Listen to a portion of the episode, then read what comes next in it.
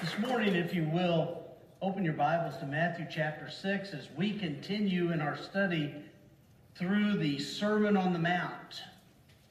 By the way, uh, last Sunday, Jim Root preached in my place because we were homebound. Uh, and I appreciate, Jim, your, your gift and your giftedness and your sharing that with us today. A great message, uh, a clear message of the gospel. And I'm grateful for that. Today we're returning back to where we were.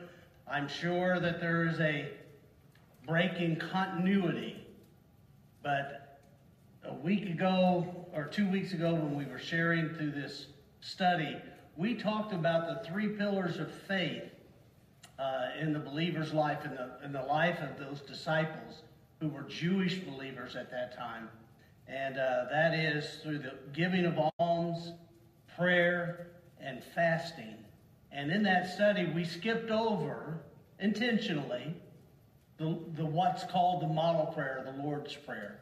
And today I want to come back and talk to you about prayer. I've tried to figure out exactly how to start because usually what I've got to do or what I have to do is to convince you to listen to, to this message because this is something that's important. people who don't realize, maybe this isn't true of everyone, but how do you let people know who don't realize something's important that it's important to listen about this? This is not one of those one of those subjects. I believe every person in here understands the importance and the value of prayer in our lives. It's not a matter of, of knowing, being aware of it. Our problem is that we just don't do it. Uh, someone described um, the, Christ, the way a, a Christian in prayer in the same way that there is a sailor and his pump. The only time it's used is when the boat's leaking. Sometimes prayer is just a go to defense mechanism. I tried everything I can, God. Now I'm coming to you. And that's a misunderstanding of, of prayer that we have. And because of it, many of us, as we are looking at living the kingdom life in a non kingdom life world, that we are we're missing the power source. How we do it because we neglect to pray. I know all of us believe in prayer. I know all of us even practice prayer. But until our prayer life goes beyond that, now I lay me down to sleep, I pray the Lord my soul to keep. Or good bread, good meat, good God, let's eat. Till we can move beyond that, we're not going to have the power in living the kingdom life that we'd like to have. So Jesus wants us to uh, understand the importance of prayer, and he includes it here in this sermon. But I do want to tell you one of the reasons why I find that interesting. Of course, Jesus would say that prayer is important. I mean, he's Jesus. But have you noticed how he didn't just teach how important prayer was, but how he practiced it? I want to suggest to you, if you read through the four Gospels sometime, just to see what Jesus is doing throughout his daytime. Uh, he, he wasn't always out evangelizing. That's important, but he wasn't always out evangelizing. He wasn't always out fellowshipping. He wasn't even always teaching his disciples, here's how you do this one, two, three, four. What you find Jesus doing more, I believe, than anything else is you find him praying. He, uh, he prayed at several times during the day. In fact, it tells us in Scripture that it was his custom to go out and pray. He prayed in the morning. He prayed in the evening. He would go to the garden. He would go to the mountain and he would pray. He would get alone and he would pray. And I've always wondered why did he need to do that? He was God, wasn't he? Isn't he? Jesus is God. Why is it necessary for God to go and spend time talking to God? I, I've come up with two reasons. One is because while he was in this world, he set aside his godness, if you will, the privileges of his godness. Philippians chapter 2 tells us that. He, he laid that aside and he considered that the fact that he was God something that he couldn't hold on to, and so he released that. And that made him then dependent upon the Holy Spirit in his life as he worked and ministered his ministry. So he was constantly with God so that he could have direction and understanding from the Holy Spirit. It's the way you and I operate also in the kingdom. It's the way we operate also. We can't do the kingdom life without the Holy Spirit doing it through us. And so that's the second reason why Jesus, I think, prayed so often, so intense, so um, so regular, if you will, was because he wanted to set an example for us in the way that we should live our lives. So listen to some of these verses. I want to share with you some verses that will help you to understand why this is so important. Luke chapter 6, verse 12 says, It came to pass in those days he went up to a mountain to pray, and he continued all night in prayer to God. And you know what he did when he came down off that mountain in Luke chapter 6? He came down and he selected his disciples. You see, he didn't just hang out a poster on the wall that said, sign up here if you're interested in becoming one of the 12. Tryouts next Thursday. He spent time with God in prayer to have the wisdom to know who to, who to select. And I want you to know that one of those ones that he selected was a man named Judas. Isn't that intriguing? Judas was selected to be part of the uh, of the the group of disciples. God knew what what Judas was about. Jesus knew what Jesus what Judas was about, but God said choose him because through him he's going to play an important role in the telling of the story of the gospel. So, Jesus goes up and he prays all night. You ever done that? Boy, that's hard to do. Uh, I've, I've been in prayer meetings that have lasted, some of them upwards of 10 minutes. Jesus prayed all night. And this wasn't the only place where Jesus prayed this. Mark chapter 1, verse 35 says that in the morning, having risen a long while before daylight, I guess Jesus had times when he couldn't sleep. Anybody have sleep issues? You don't have to raise your hand. Have you ever had times where you just couldn't sleep at night?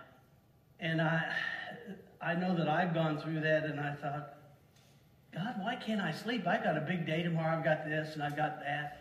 Why can't I sleep? And I remember on one occasion having this thought. Have you ever thought that you're not, I'm not letting you sleep because I want you to get up and pray? In the morning, Jesus gets up early, not because he couldn't sleep, but so that he could pray.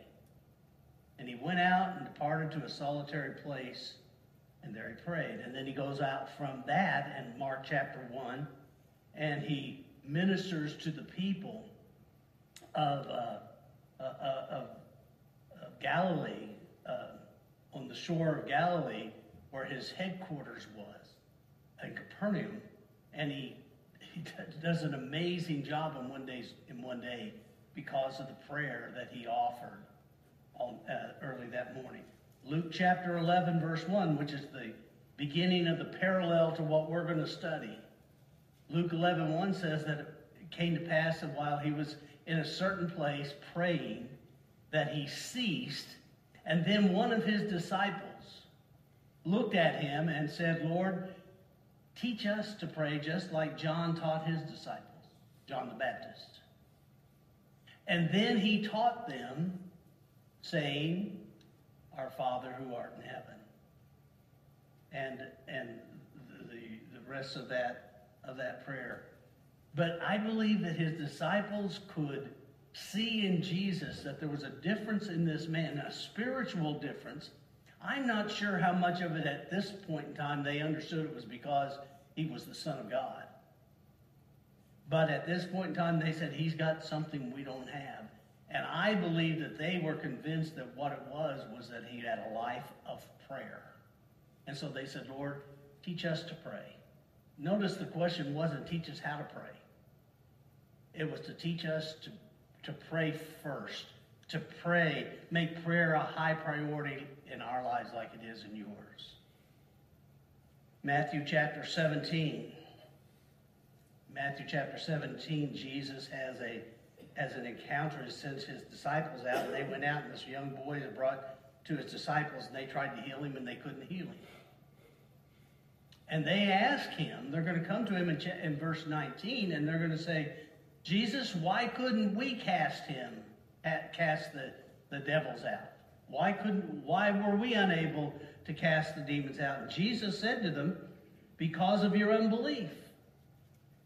The reason you couldn't do this, you didn't have the belief and the faith that comes through prayer.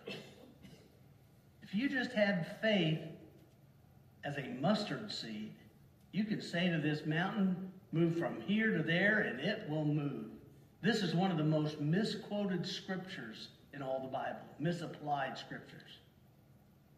If after you've sought God in prayer and He says to you, tell the mountain to move, it'll move. That just doesn't mean, hmm, I'd like to have myself a new car. I'm going to claim a new car and it'll, it'll happen. It won't. Probably won't. But he says it'll move from here to there and nothing will be impossible for you. But then he says something that's very important. He says, however, this kind, this kind of life does, doesn't go out except by prayer and fasting. Then in Philippians chapter 4, the Apostle Paul writes these instructions with regards to prayer. And I'm going to read it from the New Living Translation because I love the way it says it. It says, Don't worry about anything, but pray about everything. Tell God what you need and thank Him for all that He has done. Then you will experience God's peace, which can exceed anything that we can understand. His peace will guard your hearts and your minds as you live in Christ Jesus. Don't worry about anything, pray about everything. And then Paul also wrote to the Thessalonians in 1 Thessalonians chapter 5, verse 17, the instruction is pray without ceasing. Do you think prayer is important to God? Do you think prayer is important to living kingdom life? It's not just important, it's absolutely essential. It's the power source behind all of that. And so this morning, I want us to take a look at what Jesus taught his disciples about prayer in this Sermon on the Mount. And here's why prayer is the secret for the power to live the kingdom life in this non kingdom world. This is the key. It's not a matter of doing more. That's what we do when, uh, when we think that I just need to have a change in my life. I know what I'll do. I'll do more stuff. I'll get more involved. I'll be more active. I'll go to church. Those are noble thoughts and those are good things, but that's not the source of power. Power comes through prayer. And that's why Jesus teaches it. So today we're going to look at verses 9 through verse, verse 15 as we look at the kingdom's power source. You ready? Look at Matthew chapter 9, or 6, verse 9. You're all familiar with this, by the way. You've recited it, you've remembered it since you were little kids. You, many of you may have grown up in a church that recited it together every Sunday. Here's what Jesus is saying in this manner, pray this way. In this manner, therefore. I, I just, I, just because it comes in there and I got to take care of it while it's there. In this manner, talking about how it's done, not the exact words. Jesus, just a couple verses before this, warned with regards to prayer don't get involved in vain repetitions. in studying something, memorizing something, and memorizing your prayer life. Don't get don't don't do that. That's what the Pharisees do. That's what the people who want to be seen by people do. They want to be to impress you with strange and mighty words that they have. Uh, and, and the more you can't understand what the prayer is saying, the more spiritual the prayer must be. Jesus is saying, don't fall for that. Instead, do this simple little prayer. Pray this Our Father in heaven, hallowed be your name. Your kingdom come, your will be done on earth as it is in heaven. And give us this day our daily bread, and forgive us our debts as we forgive our debtors. And do not lead us into temptation, but deliver us from the evil one. Some of your versions are going to end there in verse 13, in the middle of verse 13, depending on how what version you have. But some of the older versions include the, the, uh, the statement that for yours is the kingdom and the power and the glory forever. It was, it was uh, not in many of the older manuscripts that were found, which were used for newer versions in translating. He says, For yours is the kingdom and the power and the glory forever. Amen. Now I'm going to stop there. We'll come back to our reading in just a moment. Um, this is called a lot of things. It's called the Lord's Prayer. It's called a child's prayer. It's called the model prayer. But here's what I, I, I want you to remember this. I believe it's called, it should be called the disciples' prayer. Because Jesus is teaching this to his disciples. Remember in beginning of chapter 5, Jesus saw the multitude, he saw his disciples and the multitude, and he went up on a mountain. When he was seated, the disciples came up, came around him. They they they gathered around Jesus as he taught this. And there were, of course, the multitudes that also came and were around. But Jesus is teaching this to his disciples, his followers. I want you to understand this is a prayer for the followers of Jesus. If you are not a follower of Jesus, it's still good to pray. It's just not going to have the same impact as if you're, you're a believer. Because this is a lesson that's given to the believers. You'll understand perhaps more as I go along. Uh, so I'm going to look at this disciples' prayer and break it down a little bit, and you can almost just kind of follow along in your Bible uh, the simple outline that needs to be a part of this. But as a believer, these are some key things we need to understand when we're praying. In order for our lives to be empowered to live the kingdom life in a non kingdom world, here's how what you need to do in praying. First of all, pray like you're part of the family. our Father. Now that that has a couple of important connotations. First of all, the word our. That means it's more than about you. Boy, if we could ever get this into our heads, how it would change the way we pray and the way that we live. There is a God, and you're not Him.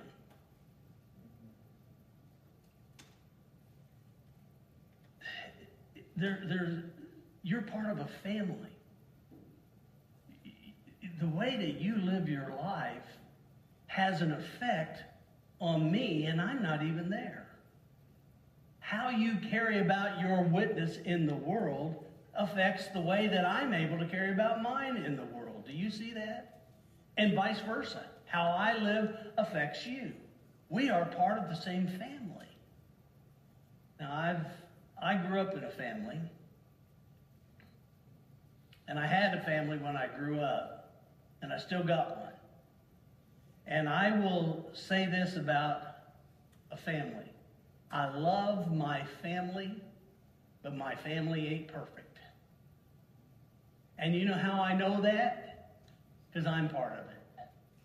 And I'm not perfect. And we sometimes get crossways with each other. We sometimes have differences of opinions. We sometimes have different preferences. In my family, if you want to see a good show, come and watch us while we're trying to decide where we're going to go out to eat. We've all got opinions. Nobody will express them until somebody else says, well, let's go here. Oh, no, I don't like that. But anywhere else will be fine. Well, okay, how about this place? I don't like that one either. That's kind of, family's not perfect. But you know what family is? Family. We are bound together. We will give anything, including our lives, for our family. Now, the other word that I want you to look at is Father. Our Father.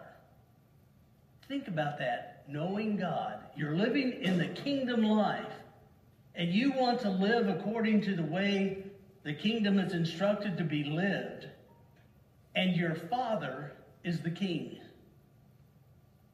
You got, you got her made, right?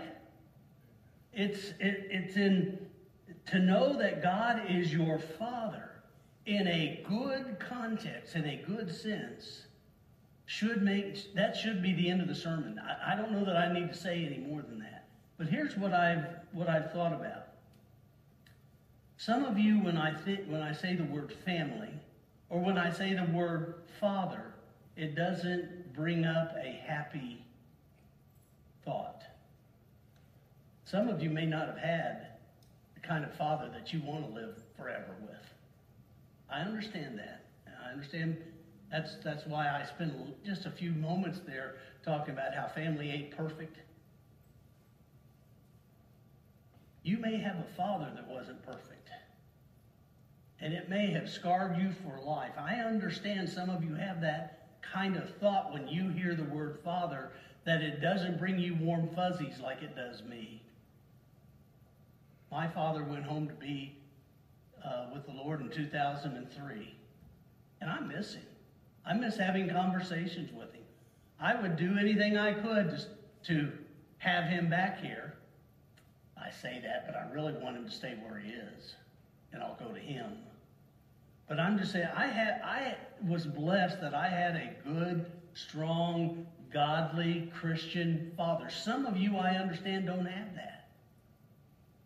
So you have to think about it this way if you could choose any person or anything in the world, what would you want to choose to be your father? God's it.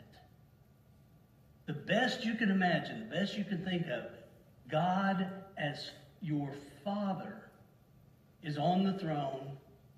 And suddenly, when, since you're a child of the king, when you come into his presence, when there are other kings and other potentates and and ambassadors and representatives and armies that are before him, he stops what he's doing because his child's come into the room. And he turns his focus to you. What do you want to tell him? I just want to say hi, Daddy. And you would bring a smile to his face.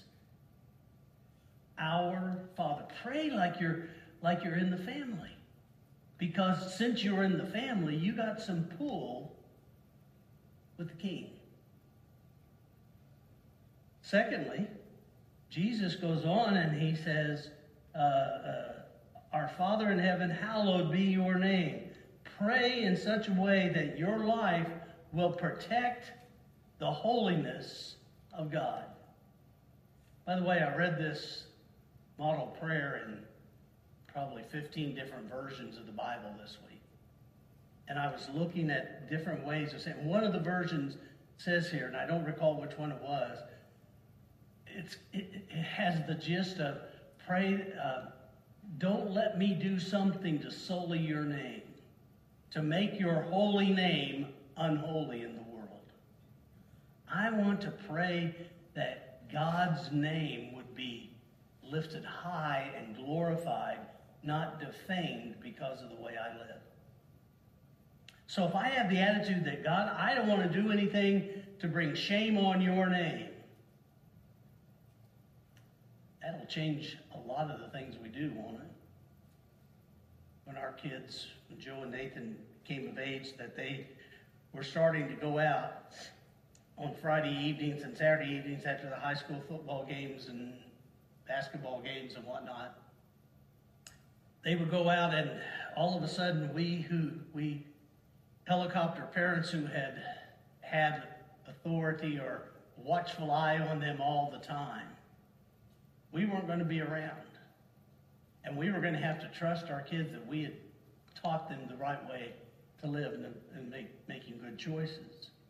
And I remember telling my kids when they would go out on Friday nights and Saturday nights, which was all that that just worried their mother and me because we knew some of the things that went on.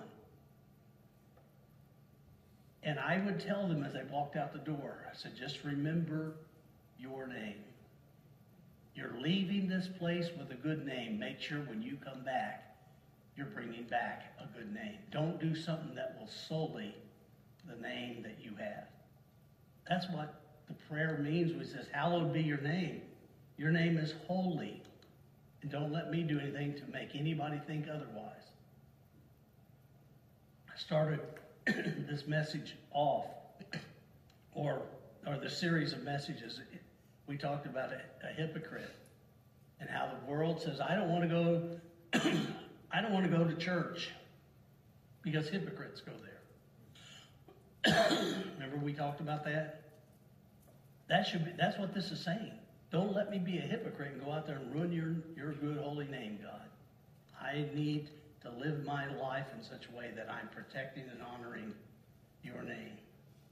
Then he, Jesus goes on and he says, Your kingdom come, your will be done in earth as it is in heaven. And here, I think what he's saying as you pray, in living the kingdom life, pray in submission to God's sovereignty. God is sovereign over everything. That's not, there's no qualifier on that. What's going on in Afghanistan today, God's sovereign over. What's going on in America today with all the nonsense or craziness or whatever it may be, God is sovereignly on his throne and in control. What I need to do is to submit myself to the will, the sovereign will of God in my life. You know what the problem is? Sometimes God wants me to do something I don't really want to do. Can I get a witness? Sometimes the will of God is there to tell me no. And I don't like the word no. Sometimes the word is yes, and I would rather God would say no. It's hard for me to surrender my will to God, but if I can understand He's already in charge, it's not like you have to give up authority to submit to the sovereignty of God. He's already sovereign. He's already in control. He already is calling the shots. And he can, it's kind of like, well, be, we can do this the hard way or the easy way, but we're going to do it. That sounds so much like my mom. She used to tell me Well, you're either going to be a lawyer or a preacher because you'll argue with a brick wall. But you know what? God's sovereign will is going to be done. So I need to pray where I say, God, I don't necessarily like this. I don't necessarily want to do this, but this is your will. You've revealed that to me through your Holy Spirit, so therefore I surrender my life to you in this area. That's how you start to live the kingdom life. The king's in charge. And you surrender to that. Going on. Next, we need to pray knowing God's will will provide for every need you will have. Give us this day our daily bread. Very simple, very easy to understand. You don't have to be able to parse the Greek words in order to understand what Jesus is talking about there. Pray knowing that God will provide for your needs. Here's our problem. We start listing the needs that we have when really they're wants that we have. Maslow, psychology, says that there's the, the hierarchy of of needs in a person's life. The basic needs are food, clothing, and shelter. And the Bible says, before you ever ask, Jesus or God knows what you need. And He's already got the provision for your need. Our problem is we're asking for provision for the next 10 years. Right? Instead of for our daily bread. There are several things. We could just camp here a while. He's talking about asking for simple little things, but only in the amounts that are necessary for life. I think that this, to me, when I read this and was studying it, that uh, what it caused me to remember was the time in the wilderness when Israel was being um, led out of bondage in Egypt to the promised land, from the non kingdom to the kingdom, if you will. And as they are going, they're on the way and they start getting hungry and they start wanting some of the unhealthy foods of Egypt and saying, God, Moses, why'd you lead us out here to die? We, we'd had any, as many of the turnips and beets and leeks and onions and garlic as we wanted when we were in Egypt. Wasn't probably true, but they said that. And here we are out here and we don't have anything to eat. And uh, Moses says, God, what am I going to do? You know, and he tells them, he gives them the instruction. He says, all right, here's the way it's going to be. Tomorrow and every tomorrow after that, you're going to go out early in the morning you're going to find what is it all over the ground. That's the Hebrew word for manna. You're going to find what is it all over the ground. And, and he describes what it's going to look like. And he says, now pick up this amount. Pick up so much that you that you are to eat in that one day, daily bread. Pick up enough for that day, but make sure whatever you pick up, you eat by the end of the day because tomorrow it's going to go sour. And you go out the next day and you pick up your daily bread. Now that'll work every day until you go out on Friday. Because on Friday, what you're going to do is you're going to pick up enough for two days, because I'm not going to send it on the Sabbath. That's the day of rest. And all the way through their time in the wilderness, God put, what is it? Their daily bread before them. But he said, don't take enough for next week or next month or to store, to squirrel some of it away for your retirement. I'll take care of you. And they trusted that every day, what is it would be out there. Jesus says, pray this way. Pray like they did in trusting that God will provide for everything you need. Everything. Every need you have, He will provide. Then it goes on, Jesus goes on, and he says, Pray requesting that God will forgive you it says, um, Forgive us our debts as we forgive our debtors. Over in Luke's Gospel, uh, in recording Luke chapter 11, the Lord's Prayer, the parallel to this, he says, Forgive us our sins as we forgive those who sin against us. That always threw me off. When you go to a church that recites the, the Lord's Prayer, Sue, Sue's church was that, and it was one of those kind of churches. And when we were dating, I'd go to church with her, and they'd recite the Lord's Prayer.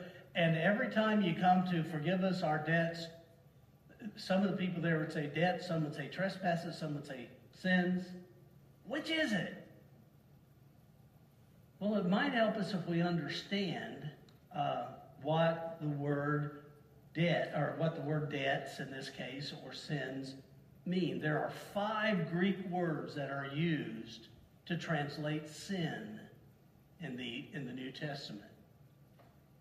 And these five Greek words are variants, not variants of one another, but they are they have a variant meaning. They don't all mean the same thing. When we think of sin, we think of sin.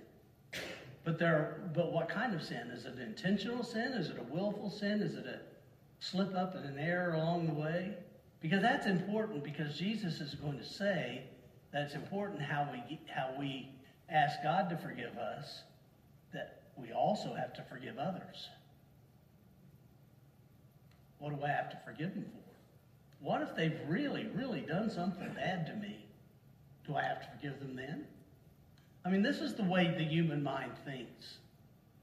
Okay, let's not be so overly spiritual that that we that we believe that when I hear forgive, everyone says, "Oh, okay, I'll forgive," but not so and so. I'm not going to forgive them. They don't deserve my forgiveness. Isn't that isn't that more human human nature? So here, let me just tell you what the five words are, just so you'll get this understanding. Um, one word, para, paraptoma, it usually translates trespasses. It's used out of verse 14 and 15, and it just simply means to uh, the sin of slipping or falling or uh, it, it's something of not paying attention. It's kind of carelessness. You ever done something that you knew you shouldn't, but you didn't really intend to? You just did it. Oops. That's one of the words for sin. Another word for sin is parabasis. And parabasis refers to stepping over a line, to going too far, beyond the limits that are prescribed by God. And it usually is translated transgressions. This sin is more conscious and intentional than paraptoma, and also hamartia. Hamartia means to try and miss the mark, to fall short. I did my best, but I knew I didn't make it all the way through. Then there is the Greek word anomia, which means lawlessness. It's the it's more intentional and more flagrant, and it's kind of like shaking your fist in the face of God. Oh yeah, try and get me. Okay, it's that kind of defiance. The word that's used here is the word ophelema. And of the five words, it literally translates debts. Hence the way that it was translated here. But what is it that you're indebted to God for? Oh, well, I've sinned and I have a debt of sin that I got to pay God for. That's why I go to church every Sunday. I'm still trying to pay God back. No, you don't have God. You don't have a debt to God for your salvation. That's by grace. All of it. You're not paying God back anything. You can't pay God back anything. But you know what the debt is that he's talking about here? And it's intriguing to me because this is not the word that that uh, uh, that Luke uses when he's talking about the, the, debts or the, the sins that I have. But it's the word that Matthew uses here in, in, uh, in the Sermon on the Mount. And I, I thought, you know, he's trying to make an expression, put into human words, this spiritual con, this, this spiritual idea. And that is that there is a debt that I owe. The debt is not the payment back for what he's done for me, but the debt that I owe him is a debt of saying, I'm sorry. Now, unknowing, we teach this to our children and our grandchildren. When you see two children playing and, and they're, they're playing with a toy, or one of them's playing with a toy, and the other comes over and takes the toy, hits the other one over the head with the toy, and then there's crying that goes along. And the authority figure, mom, grandma, whoever goes over and tells the one who's done the wrong in that story, uh, now that was not good to do. You owe him an apology.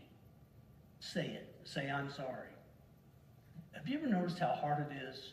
Even little kids have a hard time saying, I'm sorry. But he did this first. They had it coming.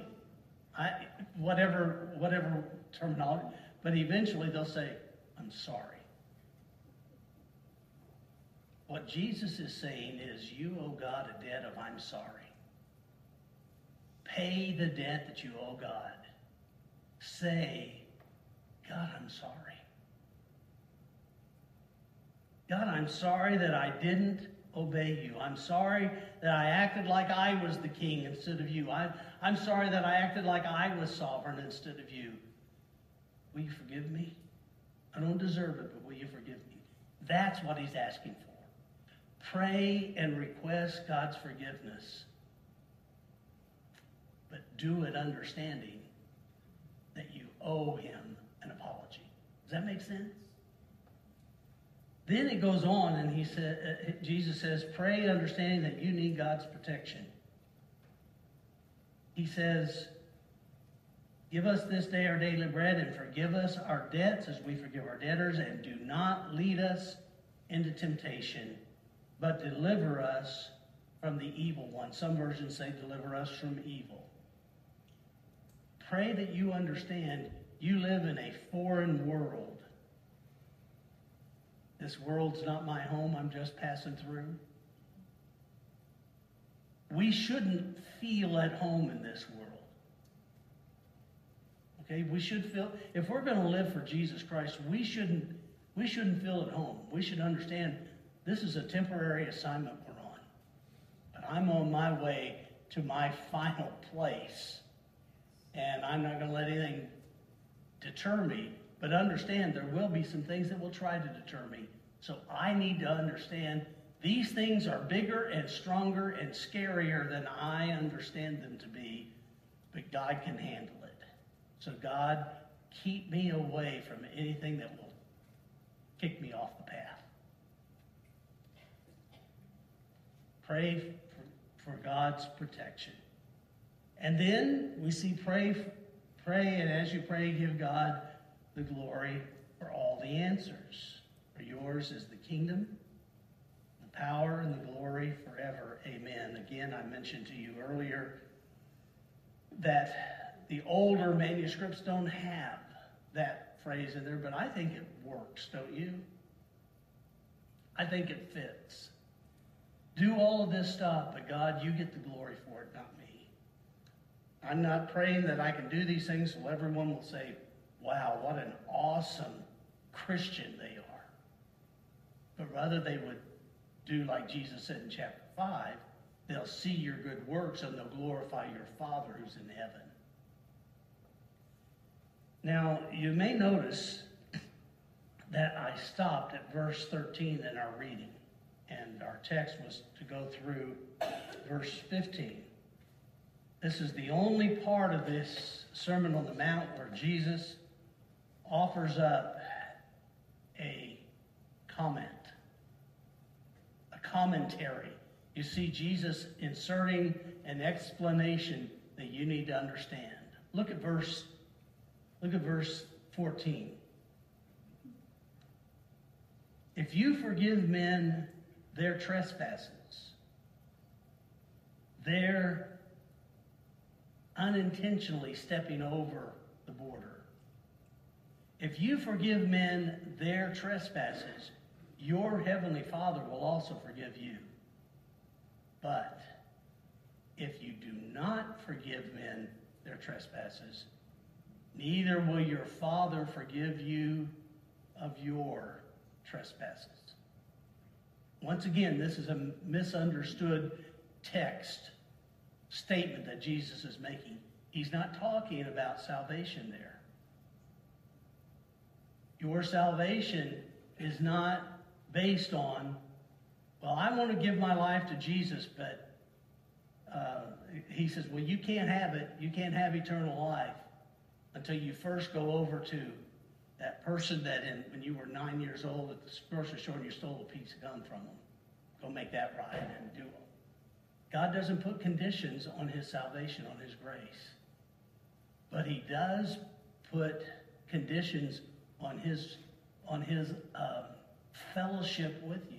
You can't have, you can have relationship with him, but you can't have the fellowship with him without having uh, expressed forgiveness toward those who've wronged you. You see, when it's when we wrong in our when we do something that's wrong, we usually have a reason for doing it. Right? And we'll be glad to share that with somebody who thinks that what we did, what we said, how we acted was wrong. And we'll explain to them, well, it's because of them. It's never our fault. It's always someone else's fault. Um, and so we, we, we play this blame game. We put all the excuses as to why we can't do this. But God's saying until you get rid of that kind of an attitude, you're falling short, you're going to continue to fall short of my forgiveness. So it's imperative that you learn how to swallow your pride and just say, I'm sorry. This goes back to that thing we said before forgive us our debts. Say, I'm sorry for doing what I did. Don't explain all the reasons why you have to just do that because that's the attitude that God wants you to come to Him with. You also have to have that attitude with those who come to you and ask for forgiveness. And you know, it just it just dawns on me that that um, sometimes people will come to us for forgiveness and we don't want to forgive them.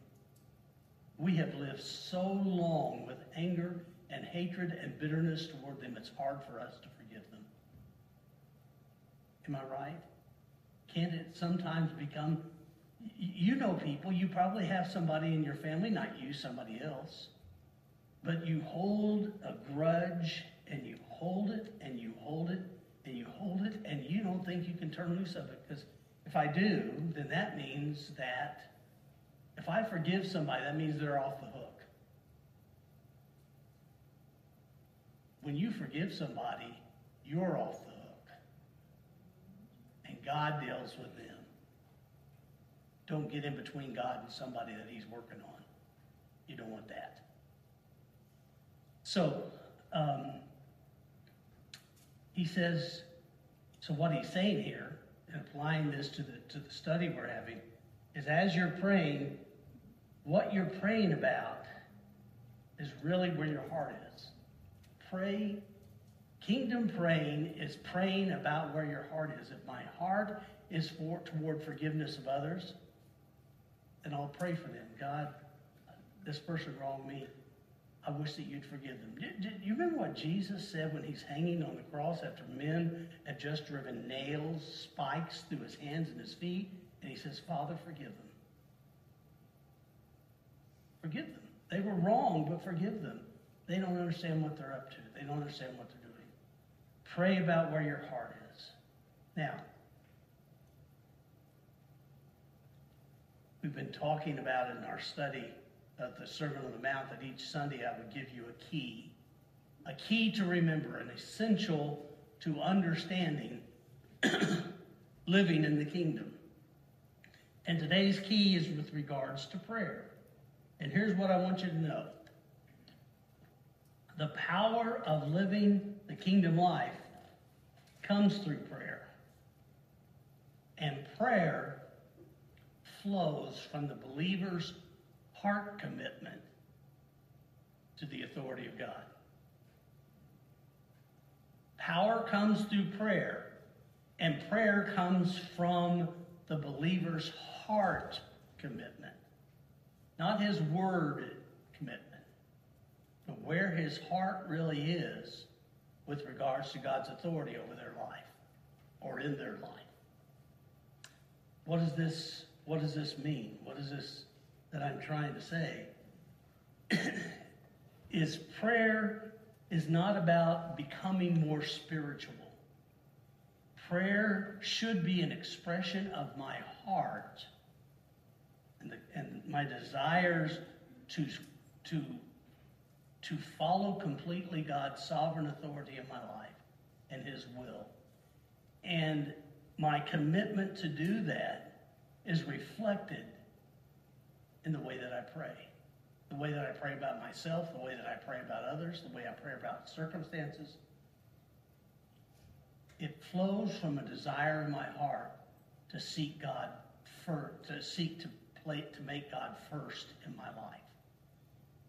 And if you want prayer to make an impact, have power in your life, you have to check your heart. Don't just check the box that says pray today. Sometime in the morning, the evening, some, sometime stop, drop, and pray. But pray what's in your heart. And make sure that your heart is what's in your heart is what's supposed to be in your heart. Okay? So that's what I, I, want you to know about prayer and to take it um, into your life so that you can live this kingdom life in a world where it's almost impossible to live the kingdom life. He will give you the power as you change your heart and your prayer reflected by your prayers. Will you bow your head to pray with me, please? Father, today as we have studied not just the teachings of Jesus, but today as we've studied our hearts, and as we have looked at the attitudes that we have and the desires that we have and the forgiveness that we have and the submission that we have, Lord, I pray that today we would be drawn to an understanding that living this kingdom life is a challenge, it's difficult, and it can only be accomplished as our hearts are set to you through prayer. So, Lord, teach us today how to be persons of prayer in the manner in which Jesus said we should pray. So, Lord, in these next few moments, I just pray that you would have your way in our lives. Continue to speak to us, not only as we sing, but even throughout this day, and call us to be prayer warriors for your kingdom. In the name of Jesus, we pray it. Amen.